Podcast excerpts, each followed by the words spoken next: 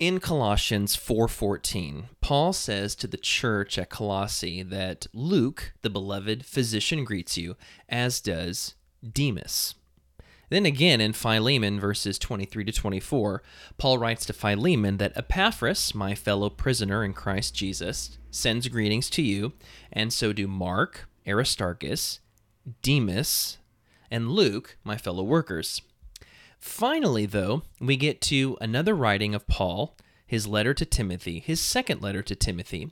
And in this letter, in 2 Timothy chapter 4, verses 9 through 10, the apostle Paul says to his young son in the faith, Timothy, "Do your best to come to me soon, for Demas, in love with this present world, has deserted me." We see that in Paul's final letter, Demas has deserted Paul due to his love for this world. How we finish matters. Paul and Demas are a tale of two finishes. We just saw how Demas finished. Started off with commendations from the Apostle Paul, even go so far as to call Demas his fellow worker. The apostle Paul finishes the race of his faith really well.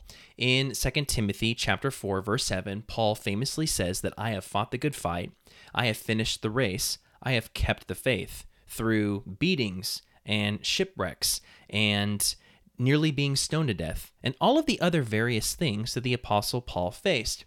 Yet again, we see in Demas a man who was once faithful and ends, at least as far as we know, faithless.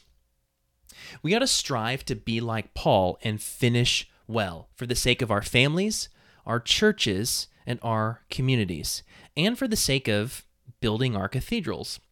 Well, what do I mean by that? What do I mean by the building of our cathedrals?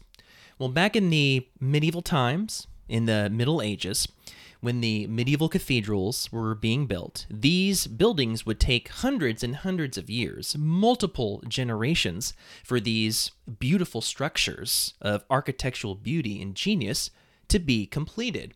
The first generation of men who set to putting stones to the foundation of this cathedral would never see it built. The generations that came along halfway through the process would never live to see it built. Even the men that came along roughly three quarters of the way through the process would never live to see it built. Why did they do this? Why did they spend their time building these buildings they would never see completed?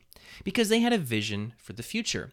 They had something worth building for their families, their children, their communities, their progeny, their children's children.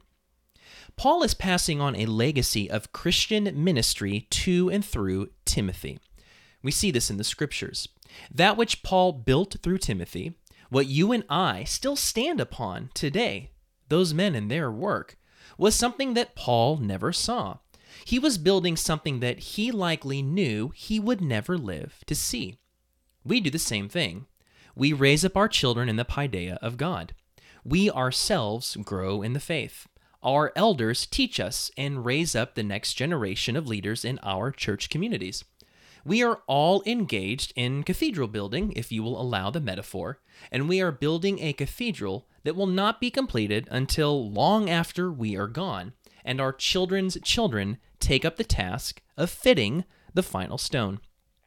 The modern church in America is, in a sense, a history of people abandoning Paul, of people leaving behind true doctrine to have their ears tickled, chasing myths, breeding foolish and ignorant controversies, causing divisions, having the appearance of godliness, but denying its power. Whether it's critical race theory and social justice ideology warming its way into American churches, teaching its damnable lies about human anthropology, claiming humanity is nothing more than the oppressed and their oppressors, pitting whites and non whites against one another, in a race war that serves ultimately to destroy the Christian foundations of Western culture, whether it's transgender ideology working its way into American churches under the guise of such pernicious falsehoods like pronoun hospitality, an ideology that is physically, mentally, and spiritually mutilating the most innocent among us, those being our children or if it's cheap, easy believism and consumer driven Christianity with churches touting their on site coffee bar and best selling worship band, all in an effort to get you to come and sit in their auditorium and listen to a TED Talk, thinly veiled, as a sermon. These and many other examples typify why people are abandoning Paul in America, why the landscape of American Christianity is soon to go the way of Western Europe. I, however, and praise be to God that I am, am a post millennial, and I have a glorious hope for the future. Not just the future after Christ returns, but the future of humanity and this world and the expansion of the kingdom of God before Christ returns to fully consummate his rule and his reign. Ours does not have to be the bleak future that it appears to be. Let us obey the words of Paul. Let us raise up the next generation of Timothys. Let us fight the good fight and finish the race. Let us preach the word of God in season and out of season, a word that is still and will forever be profitable for teaching, for reproof, for correction, and for training in righteousness, that the man of God may be complete, excuse me, equipped for every good work. And as for us in our houses, we will serve the Lord. We will build cathedrals. We will not abandon the gospel. We will fight the fight and finish the race. Outposts of the kingdom, as my pastor likes to call them, will always be manned as long as the people of God hold fast to the word of God.